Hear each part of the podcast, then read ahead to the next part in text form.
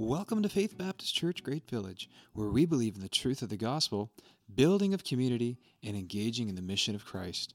We hope you enjoy this week's message as our pastors share from God's Word.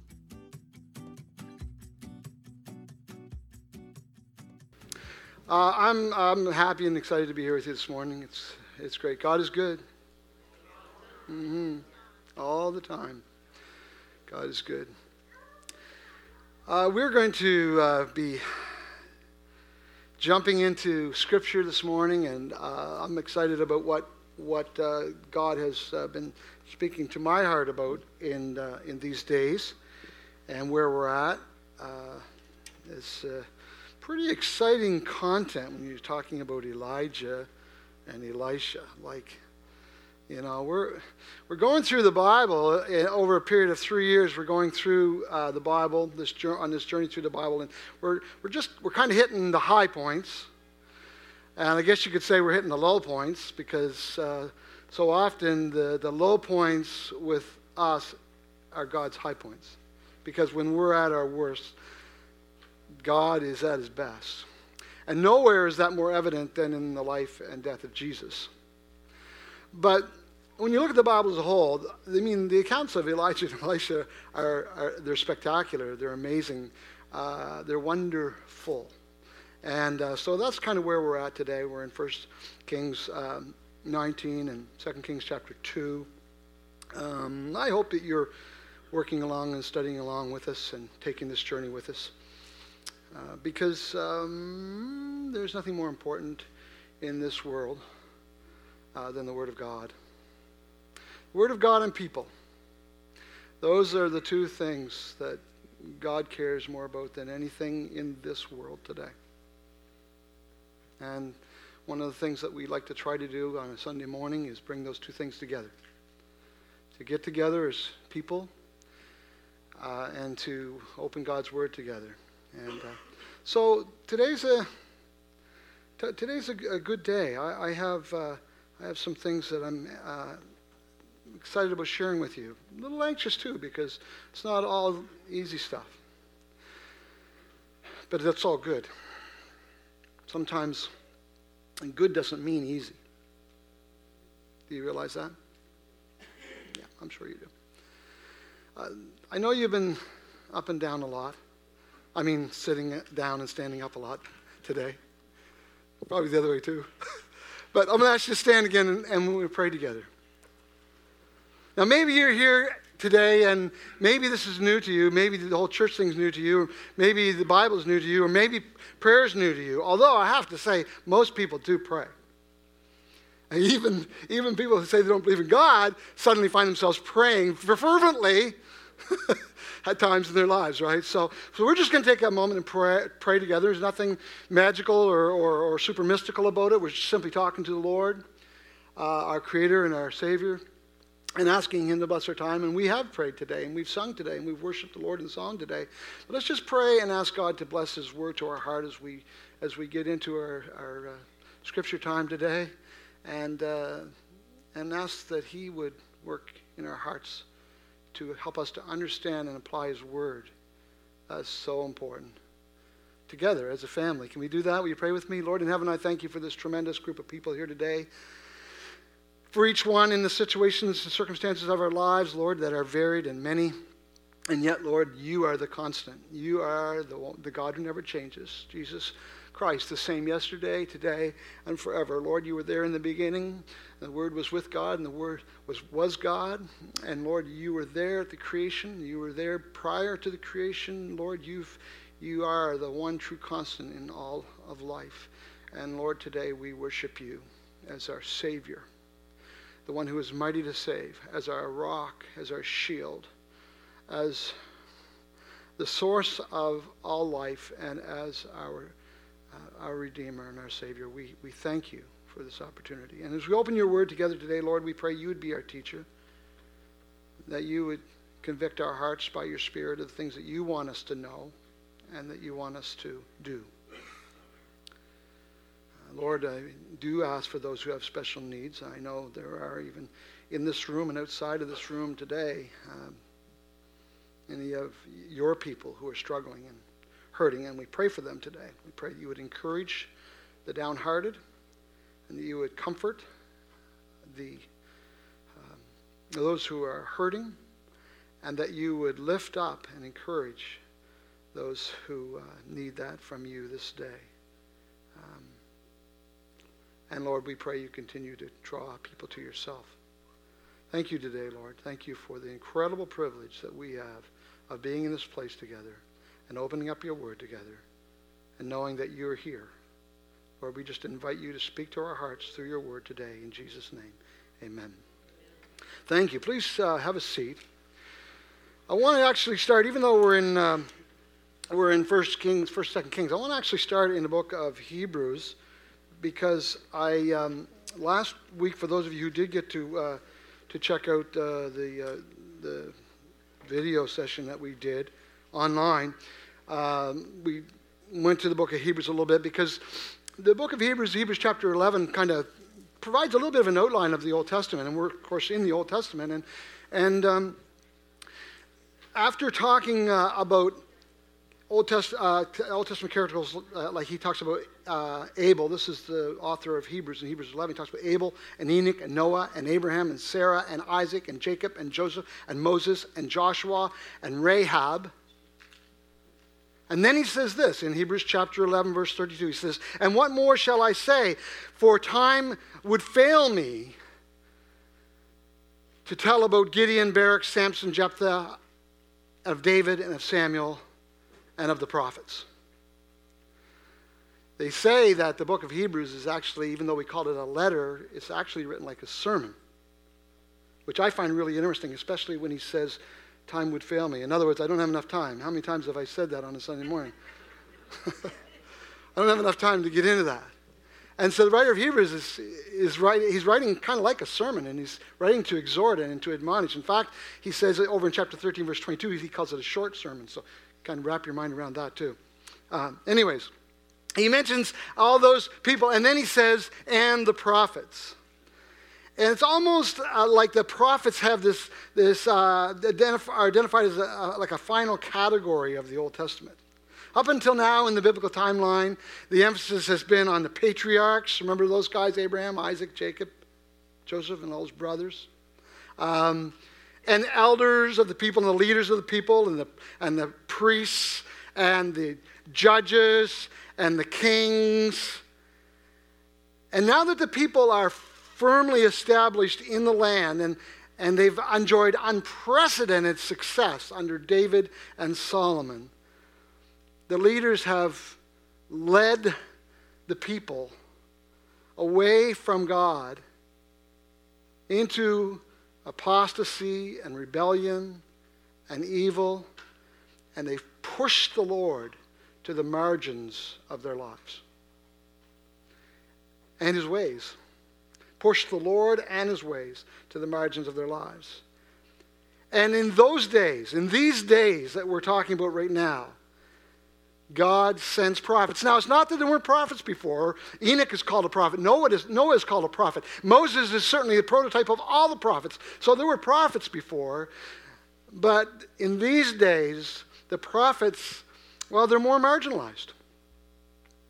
They're more uh, what we could call countercultural. They're more confrontational. They're more colorful and creative, more dramatic and more intense. Elijah was very intense. As I said uh, on the video or the, last Sunday when we were recording, he's not the kind of guy that got a lot of invitations to social parties. He didn't get any. Now, probably because he spent all his time in the wilderness wearing hairy coats and eating roadkill and probably didn't smell very good. I don't, I don't know. But, uh, but the, the prophets, they became radical they become, became, uh, uh, in a phrase, larger than life. Here's a picture of an artist depiction of Elijah. I don't know. We don't know what Elijah looked like, but we do. we have a, a short description in uh, 2 Kings chapter 1, if you noticed it there. It talks about him wearing a big hairy coat and a big, big leather belt and everything. But uh, so we're, we're, but but I like this depiction because not only do I like how it depicts Elijah, but I love the look on Jezebel's face there. She's got that "you're a dead man" look right? Which is very pertinent to the material we're into because if you're reading this, Ahab and Jezebel were like the duo of destruction between the two of them. they're you know, they say the old saying, we're, we're better together. That's not always true, right? Sometimes we're worse together. And Ahab and Jezebel, uh, they were worse together because by themselves they were bad enough. But together, I'll tell you, it became exponential.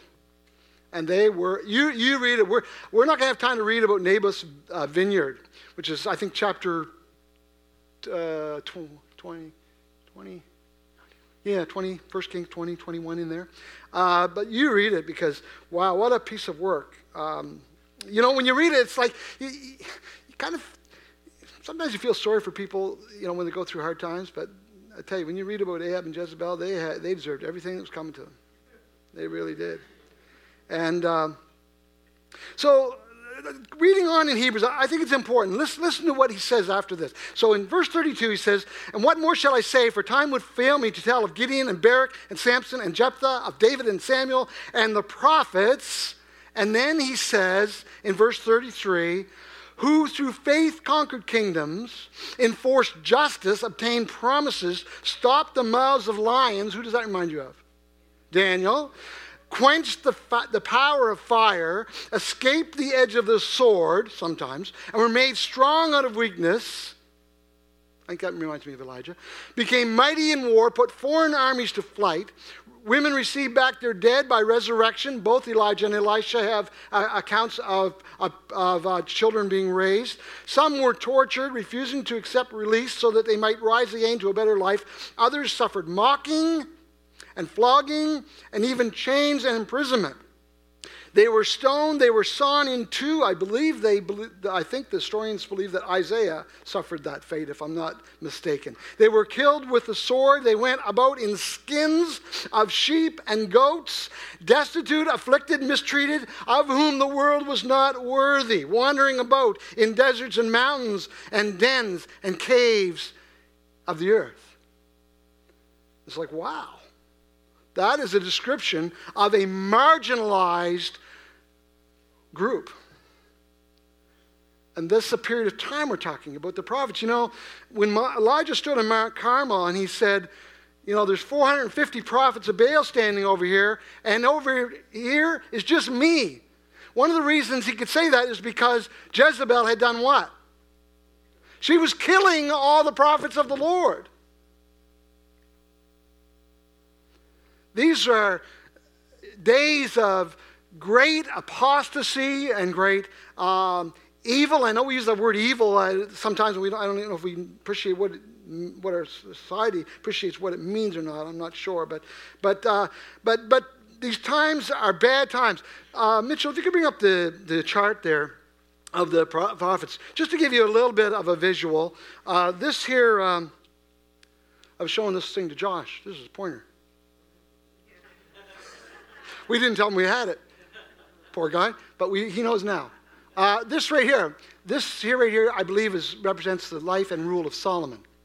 And then you have this, this division of the kingdom. Remember, Josh shared about how uh, Jeroboam rises up and he goes to, to Rehoboam. I always get those two names confused, but Rehoboam was the son of Solomon, and, and, he, and he you know, gives them this speech, and, and, and Rehoboam says, You ain't seen nothing yet. And Jeroboam says, Well, that's the way you're going to be, we're gone. And they take off and they start what is called the northern kingdom. That's where we're at, okay? So about 40 years later, several, a few, uh, there's been a few regime changes. You have guys like Jeroboam passing off the scene, and then you have guys like Omri, who was uh, Ahab's father.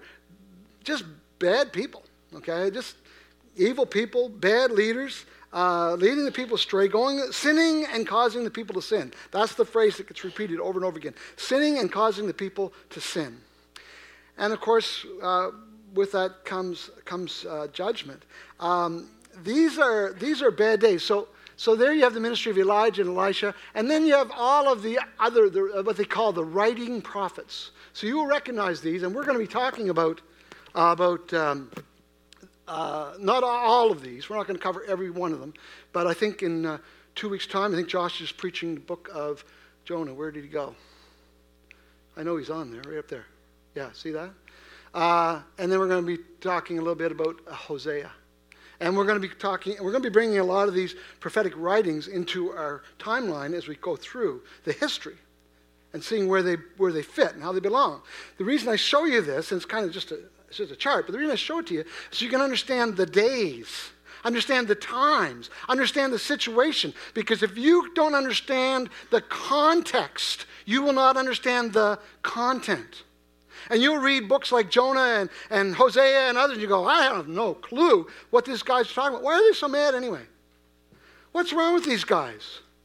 Like they're, they're really cynical.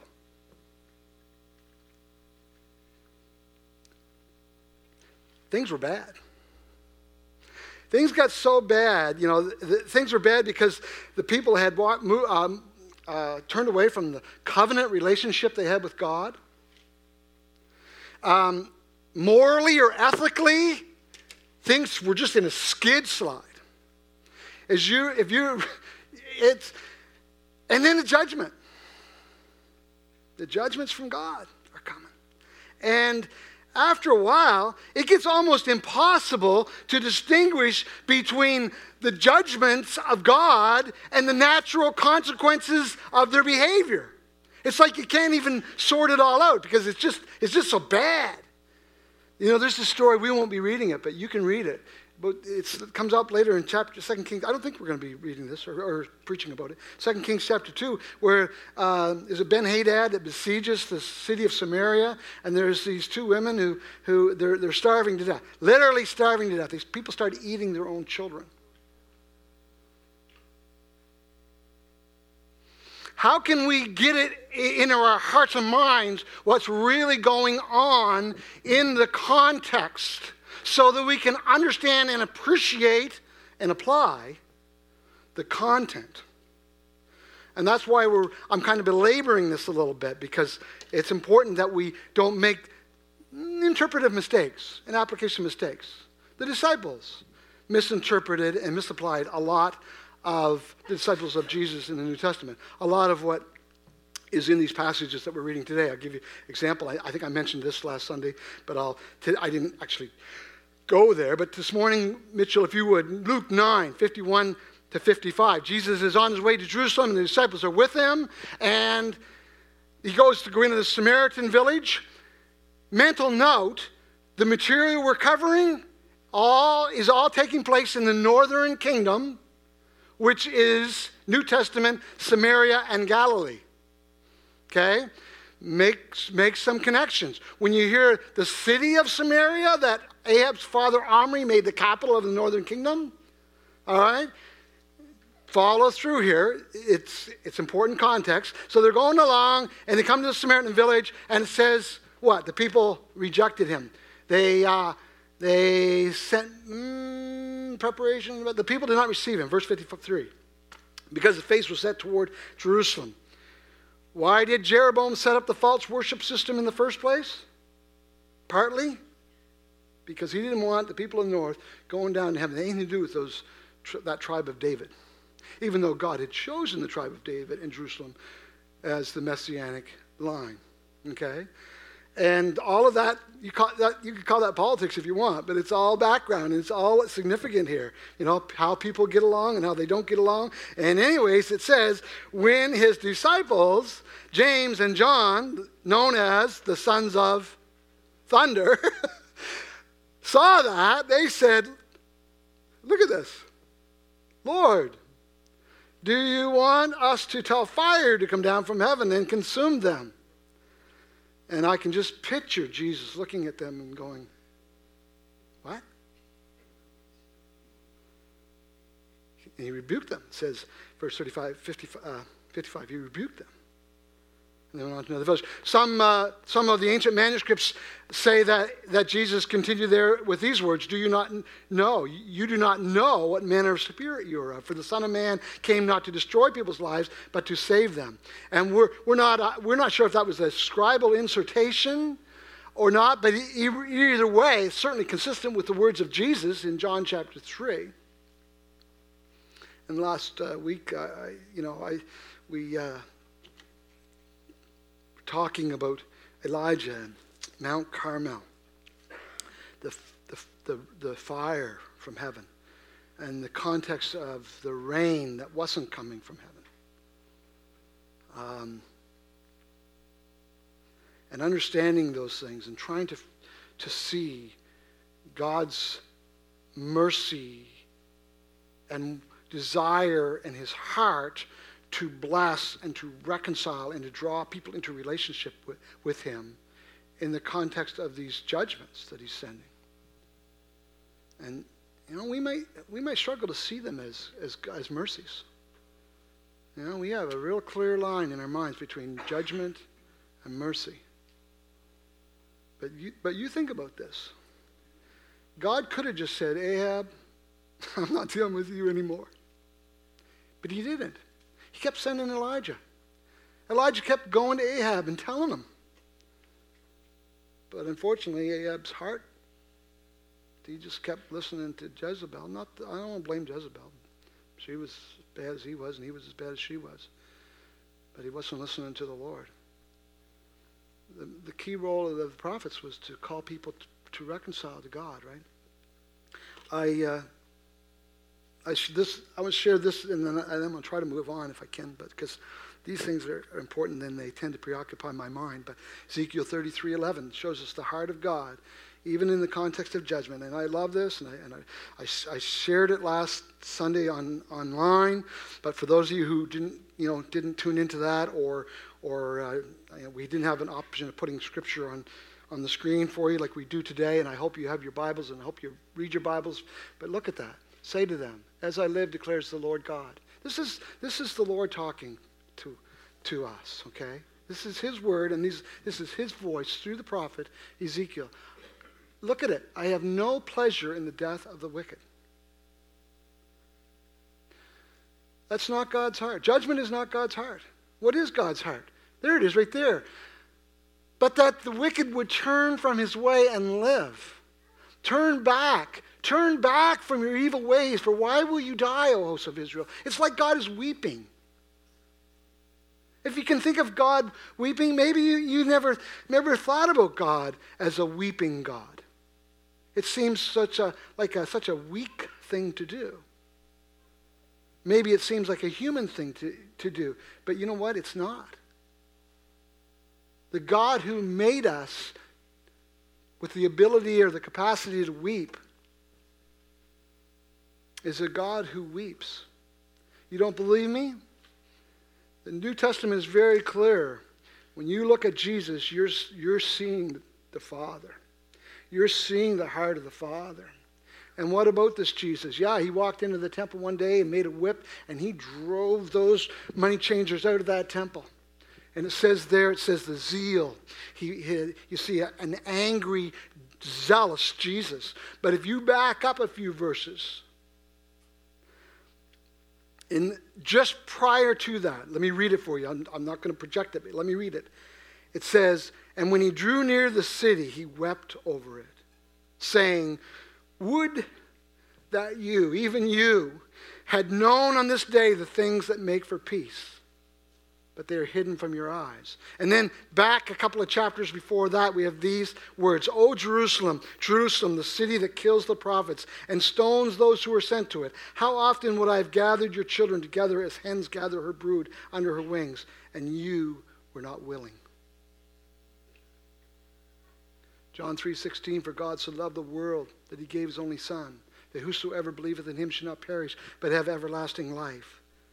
Verse 17 for God did not send his Son into the world to condemn the world, but in order that the world might be saved through him. Whoever believes in him is not condemned, but whoever does not believe is condemned already because he, because he has not believed in the name of the only Son of God. And this is the judgment that light has come into the world. But people love the darkness rather than the light because their deeds were evil. See, it's all about your heart, and, with, and, and that's what God is interested in. He's interested in our hearts. And here he has a whole nation of people, moms and dads and, and kids, that are just, just walking away. And he would do anything to bring them back. He would even die to bring them back. And will he use judgments? Absolutely. And he'll use them in your life and mine too. New Testament very, says a lot about God correcting his children. You want a, a, a proof text? Hebrews chapter 11. For this cause many are sick among you, and some even sleep, as in die. For if we judged ourselves, we would not be judged. As a father corrects his children, so the Lord corrects those he loves.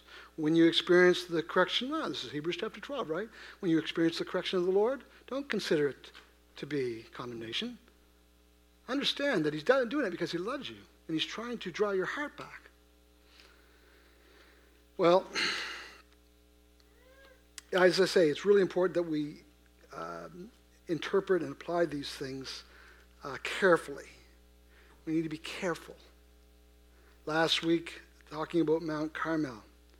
Um, if we're going to understand the fire from heaven, we need to understand the rain from heaven. Um, Elijah never called down fire from heaven. People think Elijah called down fire from heaven. The apostles James and John, they thought Elijah called down fire from heaven. Elijah never called down fire from heaven. All he did was live for God, tell people the way it was, and prayed. That's what he did. But fire fell from heaven. Same as the rain. You can't call down rain from heaven, neither could Elijah. But you can pray the promises of God, like Elijah did. Anyways, this is heavy stuff, eh? Mm-hmm. Yeah. All right. Mount Carmel. I know we're, we're not at Mount Carmel today, but that's Mount Carmel. Just to give you, you know, a little bit of visual, that's Mount Carmel, okay? Um, this is uh, a view from Mount Carmel. That's what, if you're at the top looking out over the Jezreel Valley, also known as the Valley of Armageddon, that's what you see. Pretty impressive, eh? Beautiful. Uh, here's a bit of a map. This is um, this is Mount Carmel. It's actually a ridge of mountains. It's about, I think, 13 miles long or something like that. It juts out into the Mediterranean here, and the view you were just looking at is right here, the uh, Valley of Jezreel. And in the account of Elijah at Mount Carmel, you remember when he uh, races, uh, races Ahab in the chariot to Jezreel, right? And we're going to have this great big revival. Uh, then he tell, then Ahab tells Jezebel, what Elijah did. Well, Jezebel put a stop to the revival real quick. She sent a messenger to Ahab or to uh, Elijah. She said, "You're a dead man." And the text says that Elijah, uh, he had all, uh, he had just he had just run, he had just run all the way from uh, Mount Carmel to Jezreel, outraced Ahab's chariot. Now he heads out. He takes takes his attendant or his servant, and he goes all the way to Beersheba. Jerusalem would be right about here somewhere. Okay. This gives you an idea, Beersheba. Okay? Then he left his attendant or his servant and went a day's journey into the wilderness again, probably south of Beersheba. And that's where the passage that Josh mentioned, under the broom tree. Lord, I've that's it. I'm finished. Take my life. And it's there that the angels, God sent angels. Remember before God used the crows and he used, or the ravens rather? there is a difference, I guess, between the ravens and the, and the widow of Zarephath to minister. This time he sends angels. And they waited on Elijah. They fed him. And he went on the strength of that food 40 days and 40 nights. 40 days and 40 nights. It's not on the map, it's down here somewhere. Mount Horeb also known in Scripture as Sinai, in the Sinai Peninsula. We're not even in the land of Israel anymore. Okay? We're so far in the wilderness. But, but get this, it's called the Mount of God. so, how many of you know this that all of the earth belongs to the Lord? You know that? Yeah. But the Mount of God, Horeb Sinai, has, has a lot of significance. And, uh, and we, uh, we didn't get to talk about that last week, the whole, that whole um, uh, episode of the earth and the wind and the fire, and then the still small voice. All right, we didn't, we didn't t- touch on that. Um, I, I, do want to touch on it just a little bit. Uh, I hope I don't get myself in trouble time wise with it, but I wanted to say a couple of things, uh, a couple of things about it. Um,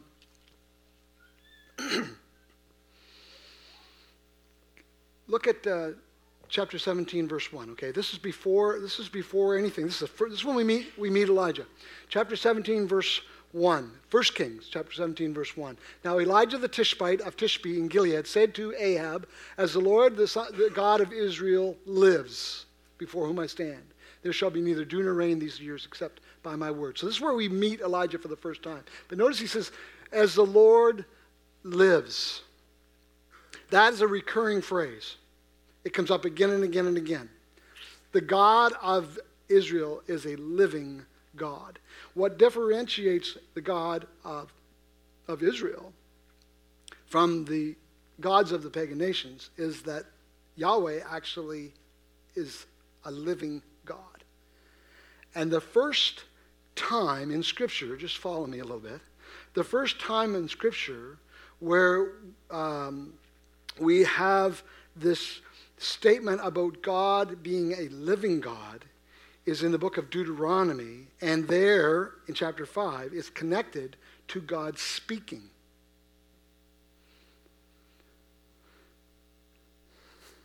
I have to take a breath here. I'm getting too intense.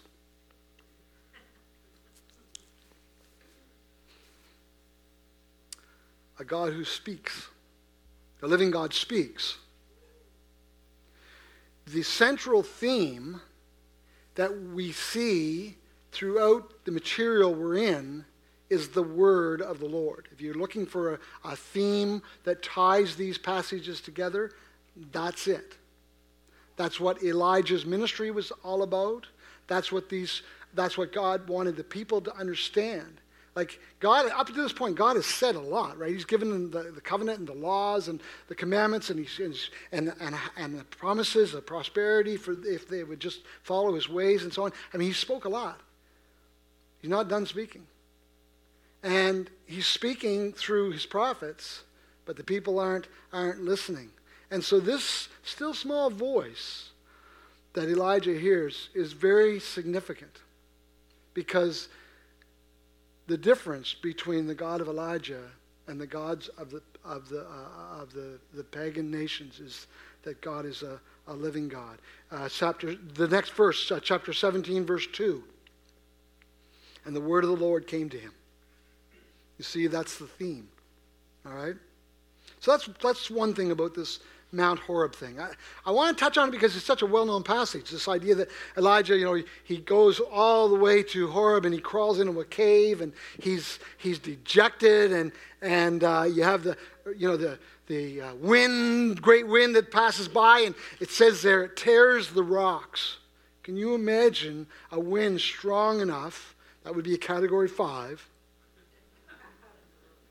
that probably I'm thinking none of you have experienced, I haven't Anybody experience a category five? Doreen? T- wind tearing rocks? It's pretty scary, I'm thinking, okay? But God was not in the wind. Then the earthquake. Never experienced one of them either. God was not in the earthquake. Fire. God wasn't in the fire. Still small voice. Okay, God, you got my attention now. He is a living God. Nature can point us to God. Nature, in a sense, can be revelation in the sense that it reveals God's existence. But to know the God of the Bible, we have to understand that He speaks. And He speaks through His prophets. And we have the Word of God, and we can hold it in our hands. It's very significant. Now, uh, before we leave uh, that section and uh, get to what we want to talk about today, I want, I'm just kidding. I'm just kidding. I'm going to try to be good. I'm going to try to behave myself. But, but before we do, I have to tell you, this here account of Elijah being depressed is very, uh, it's, it's well known and it gets a lot of press. There's, there's a lot said about it. There's much to do made. Uh, this idea that uh, Elijah is, uh, is uh, clinically depressed. Uh, two times in the passage of chapter 19, we have God saying to Elijah, uh, What are you doing here, Elijah? And commentators have generally assumed that that's a rebuke. That God's rebuking Elijah because he wasn't where he's supposed to be.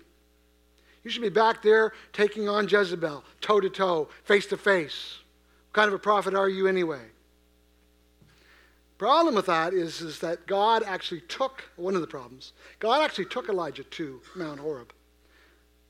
It's called uh, the Mount of God. God took him there. God directed him there, and God took him there.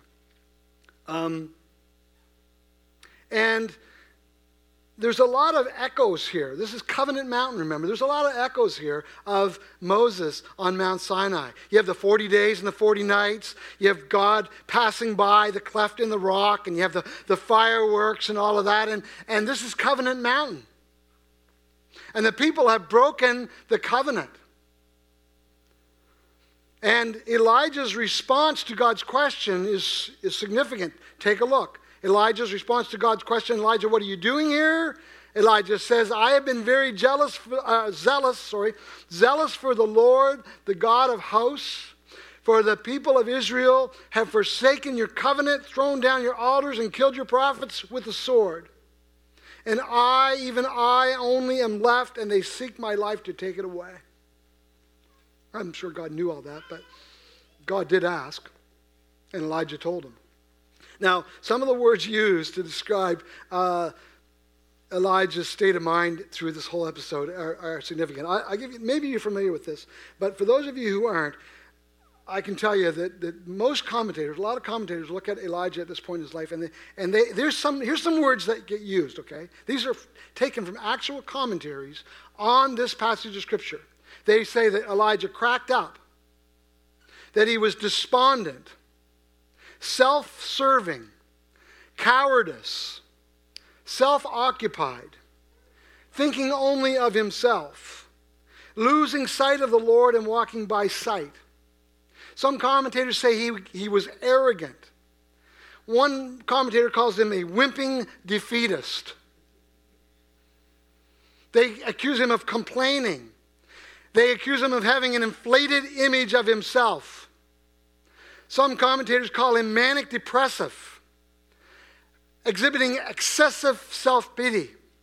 They call him weak, mistaken, and one commentator said in, he was in need of rebuke. Another word they use is prideful. Here's what one commentator says When God needed him most, the divinely trained prophet was to prove a notable failure, the very symbol of a wasted life. I don't want to know who it is. I don't want to meet him. Man, if he's that hard on Elijah, what would he be on us?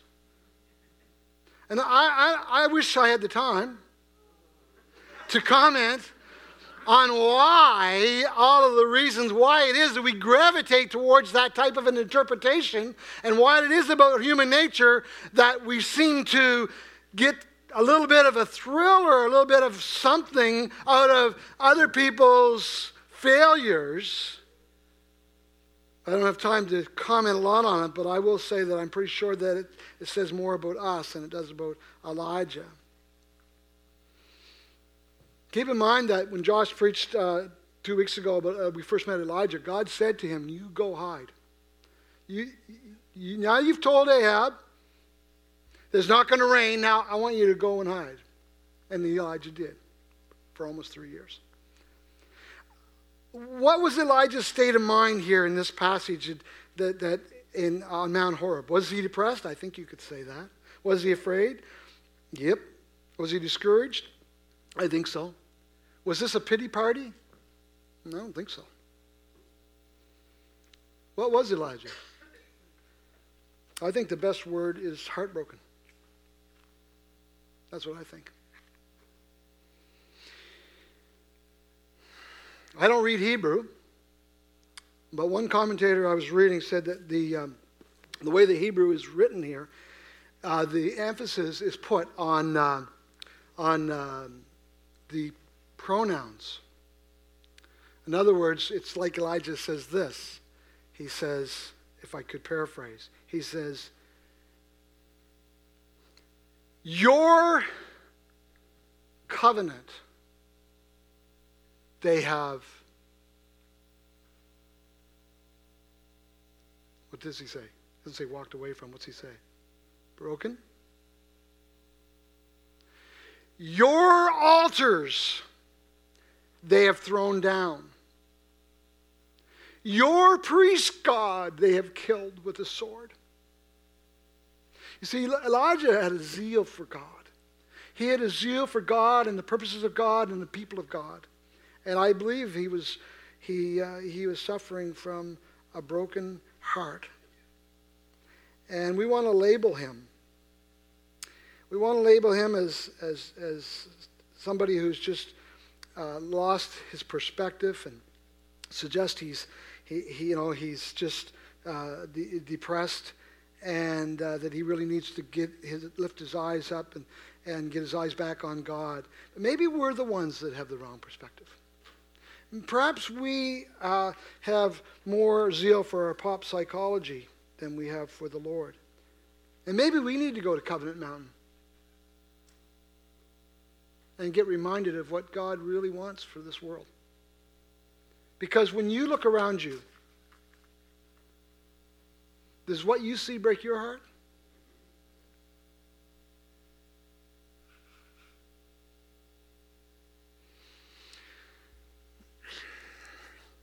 One of the hardest things I find in my life as I get older, and I'm starting to creep up there.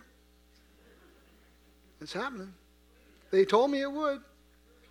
I didn't believe them. They were right. And one of the things I find really hard is not to get cynical.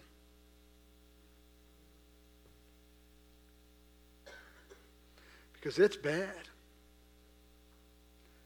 It's hard to distinguish between the natural consequences of people's aberrant behavior and the judgments of God. Because it's just bad.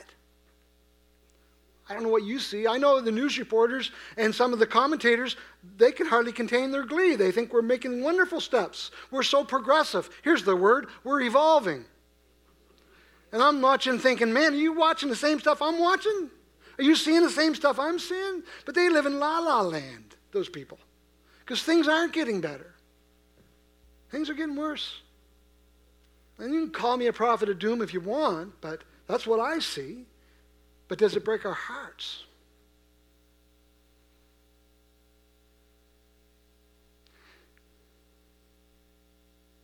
I think before we kind of go poo poo Elijah and tell him to, that he really needs to take a, a, a, pill or something and cheer up, I think we need to, to take a moment and, and just help ask the Lord to help us get a perspective on life that Elijah had that came from his zeal for God and his love for people and what he saw happening around him.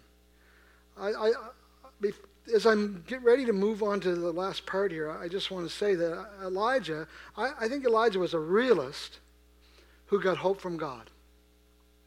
I'm glad it doesn't end on a, on, on a down note because chapter 19 would be a really hard, hard account if it, if it ended right there. It doesn't end there because God does reply. And by the way, God's reply to Elijah is not a rebuke. God's reply to Elijah confirms Elijah's perspective. And he says to Elijah, I want you to get up because we're in for a regime change. I want you to go to Syria, and I want you to uh, anoint um, um, Hazael, king over Syria. I want you to anoint uh, Jehu, the son of Nimshi or Nimshai, uh, over king over Israel, and Elisha, the son of Shaphat of Abel Malola, Mahola, I guess it is, you shall anoint to be prophet in your place. And he tells them, I still have 7,000 people who have not bowed the knee to Baal.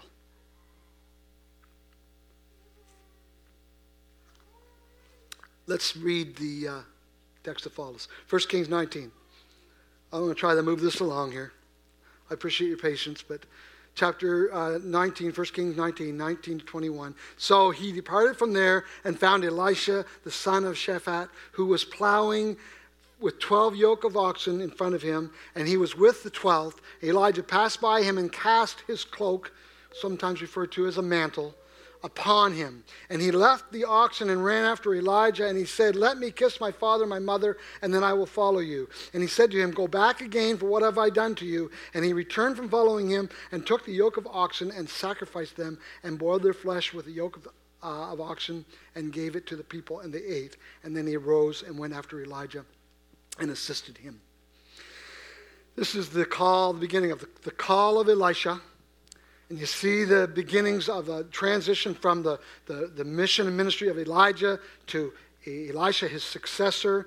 And, uh, you know, as the Bible often does, it's not done talking about Elijah yet. There's still more. You have a, uh, Jezeb, uh, uh, Naboth's vineyard. I encourage you to read that. It's really, really uh, informative. And then you have the story of, of uh, Micaiah, the prophet, thrown in there at the end. Ahab says to, uh, is it Jehoshaphat, I think it is? I don't like that guy. I hate, he says, I hate that guy. He keeps prophesying bad stuff about me. Well, hello. Maybe if you stopped living like a complete total reprobate, maybe people would stop saying bad things about you. He didn't like he didn't like uh, Micaiah because Micaiah kept calling him out and saying the way it was. He said, "You know what? Sin is sin. I'm sorry, but it is. And what you did to Naboth is wrong. And God's going to judge you for it. That's not a popular message. It's not a popular message today. So, what do we do with it? We're going to talk a little bit more about that in just a moment. But I encourage you to read carefully. come into chapter 1 of 2 Kings. Oh, dear. Uh, 2 Kings follows 1 Kings. Did you know that? You come into chapter uh, 1, and uh, that's where the description of Elijah is uh, in there. But uh, 3, that's where you have fire come down from heaven again. This is probably the passage actually that the disciples were talking about, not the Mount Carmel passage. I think they were talking about this one. But you can read it because we don't have time. But I, I remind you that you read it carefully. Elijah did not call down fire from heaven. Okay? God sent the fire. Okay, you read it. But that's chapter one. And then in chapter two, Second Kings chapter two, we have this transition take place and the grand exit. You, you, you, you must know this, right? Elijah's grand exit out of the world. How? Okay, I've been doing a lot of talking here. How? No. Whirlwind, thank you. It says he was accompanied by church fire. He actually didn't get in the chariot as near as it reads. It reads whirlwind. I don't know. I didn't know that either. I thought he read heaven in a, in a chariot of fire. But when I read it carefully, it says he was taken by a whirlwind. And Elisha says, Father, look, you, the chariots. Did you see the chariots? Did you read this? That's, yeah. The chariots of Israel and its horsemen. I thought that was interesting. And Elijah's mantle falls.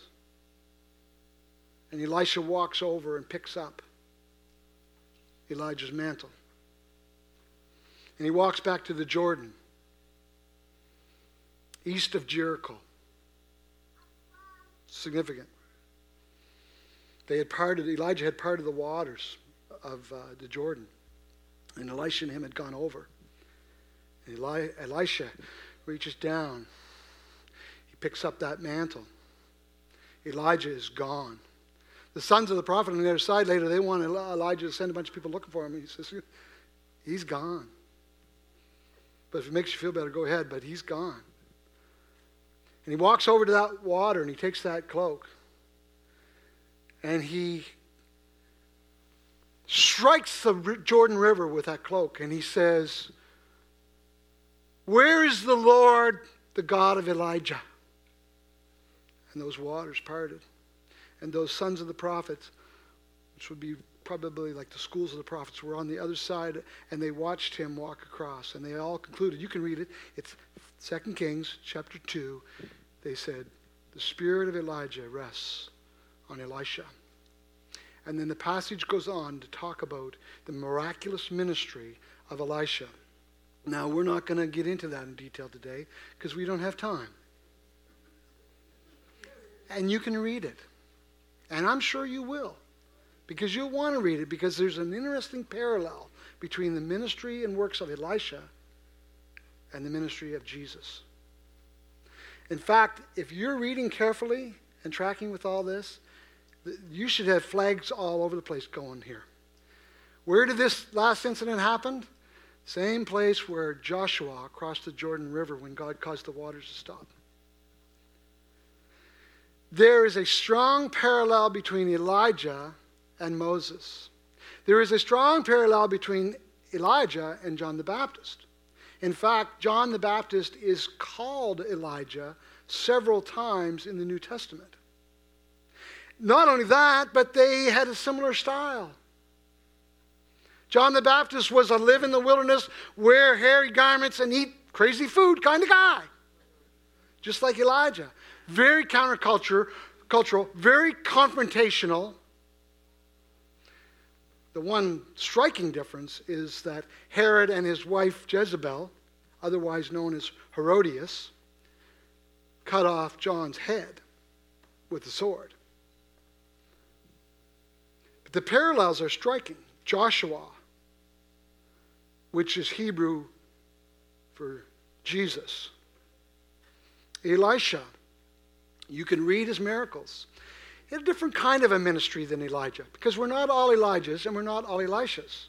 But it's interesting, it's fascinating. If you want to read more about it, because we don't have a lot of time, send me an email. I'll send you a link or two that show the correlations between Jesus and Elisha. It's fascinating. The mercy ministries of Elisha. Elisha was very pastoral. He was very, uh, he, uh, some of his miracles that he did, uh, uh you know, just meeting people's needs, meeting people's needs. Uh, very, very interesting. And uh, I'll say one more thing about uh, 2 Kings chapter 2 before I conclude. I really do appreciate you being patient with me because I know that I know what I can be like. Some of you don't realize this, but I do know what I can be like. I go home and Florence gives me play by play. No, that doesn't happen. That doesn't really happen. Uh, the Bears. Okay? The Bears. Chapter 2. If you don't know what I'm talking about, you haven't read it, but you'll go home and you'll read it.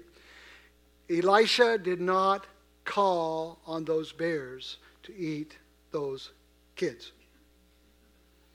I'm just saying, it didn't happen. Read it carefully. Just like Elijah never called fire down from heaven.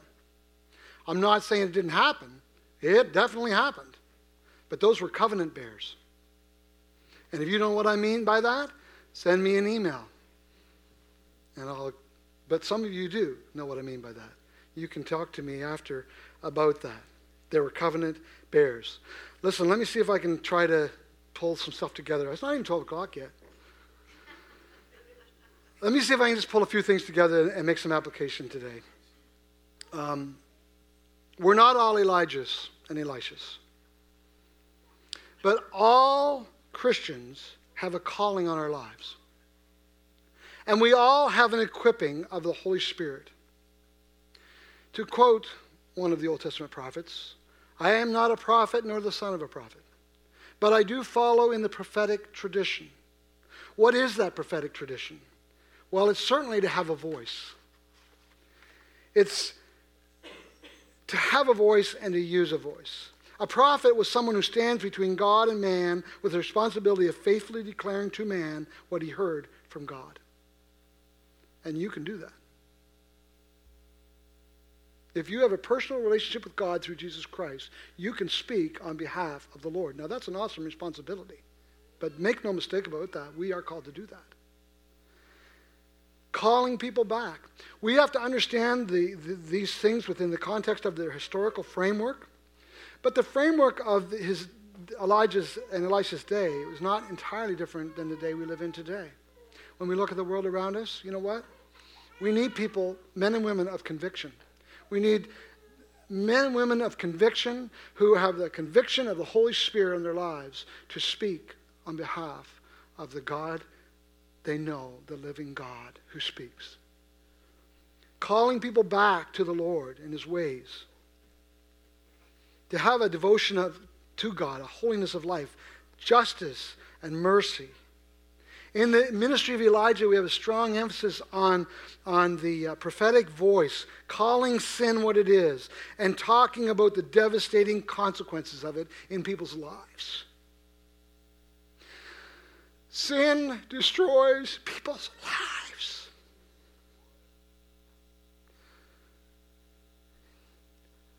The, the, the world doesn't like it when the church talks about sin. I get it. I do. And so do you. How do we interact with the culture and society of our time and our space? It's not easy, especially when we're, we tend to get caught up in it.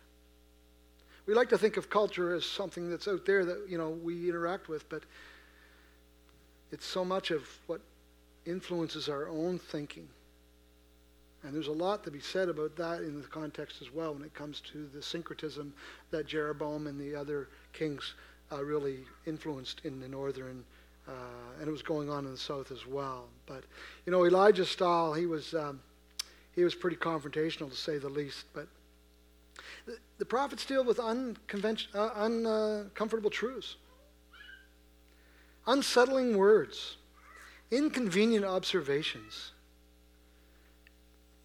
it really bugged Ahab.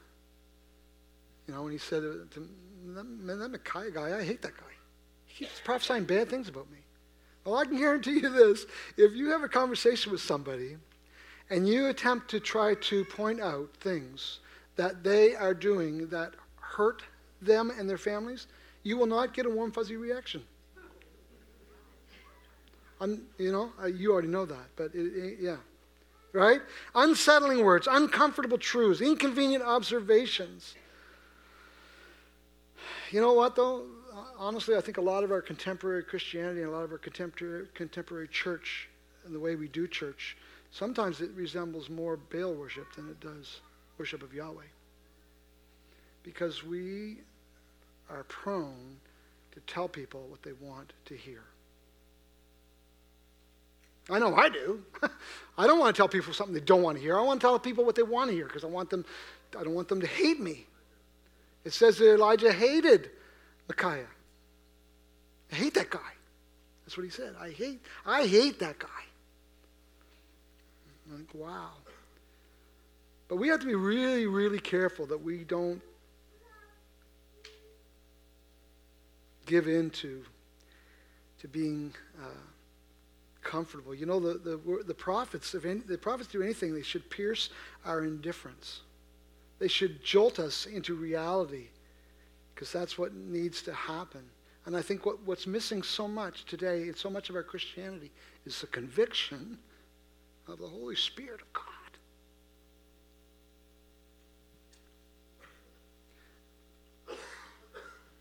You know, the, the mantle of the prophets falls on us.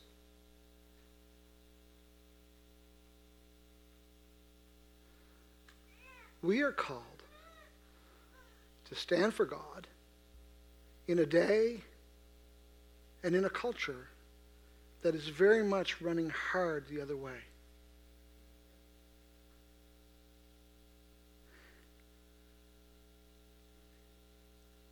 And it's not about just being different, because you can be different and be just weird. Right? There's no virtue in being different. It matters how you're different. Are you different in the allegiance of your heart to the Lord? Because that's the difference God's looking for. And the ethical differences flow out of that. If we live lives that are different, if we live lives with quality, it's because of our allegiance to the Lord. It's because of His covenant with us, His covenant love, His covenant relationship with us. It's not arbitrary. It's, we're not just called to be contrary or disagreeable. It's not just about standing out, it is about being outstanding. And if you're a parent here today and you haven't heard these words yet, it's coming. You're going to hear them. You're going to hear these words. But everybody else is doing it.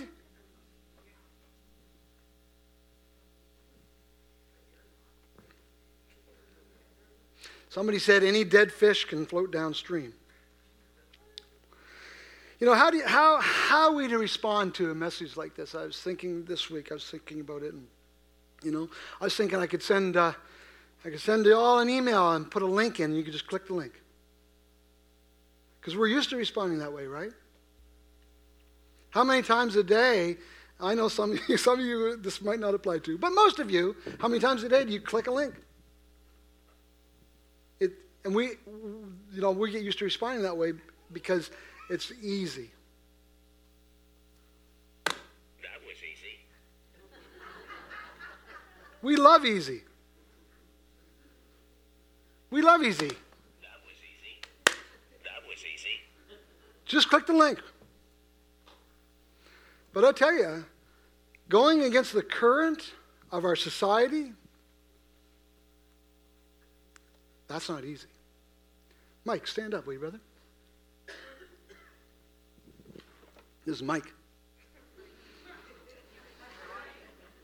Mike's standing up. You're all sitting down. Mike's kind of different. He's a stand up kind of guy, and you're all sitting down. No, don't sit down, Mike. Stand up, brother. Oh, yeah, I know. He's got a cold. You got a cold? Your throat's just like, we can feel sorry for you, but we're not going to give you a break, okay? I just want you to. I just want you to stand. I picked you specifically because I know you're a stand-up kind of guy. I picked you specifically because he really is not shy. Okay, he's not. I've saw him interact socially many times, and he's not a shy kind of person. But it's not easy to stand up when everybody else is sitting down. It really isn't. It's not easy to be different unless you're just weird. You're not weird, are you? Where's Krista? Now, I want everybody else, if you would, just to stand up with Mike, because he's going to start developing a complex here in a minute.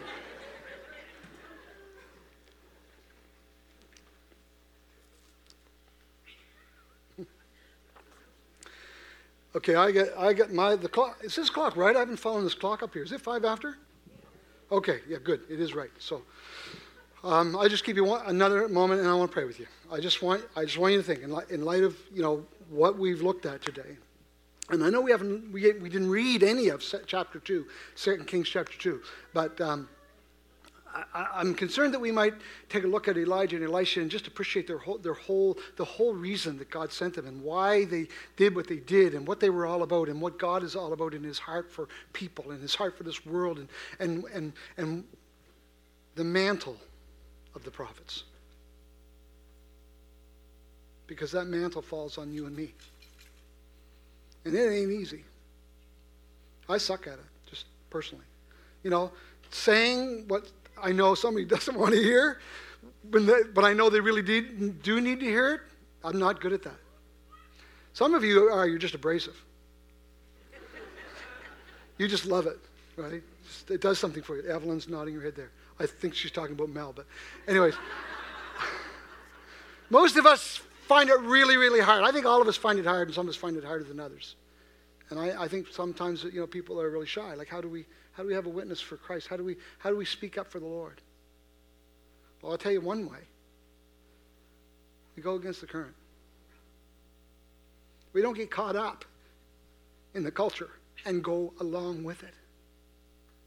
And we, you know what? We need to pray that God will give us a voice, that He will open our mouths. And we don't have to be abrasive. And we're not all Elijahs. We're not all Elishas. But the mantle of the prophets falls on you and I. Because if Jesus Christ has called you to follow him, he has called you to represent him and to be a spokesperson for him. And you can't get around that. You cannot get around that. If you think you're following Jesus and he doesn't have your mouth, you're deceiving yourself. And so am I. So let me pray for you this morning. No buttons. But I think about prayer in Elijah's life. And if you read through there and study through that carefully, you have to conclude that that was one of Elijah's biggest secrets was his prayer life. So we can pray and ask God to give us what we need to do what He is calling us to do. Will you pray with me? Lord, I thank you for this tremendous group of people here today. And Lord, I love your church. I just love your people.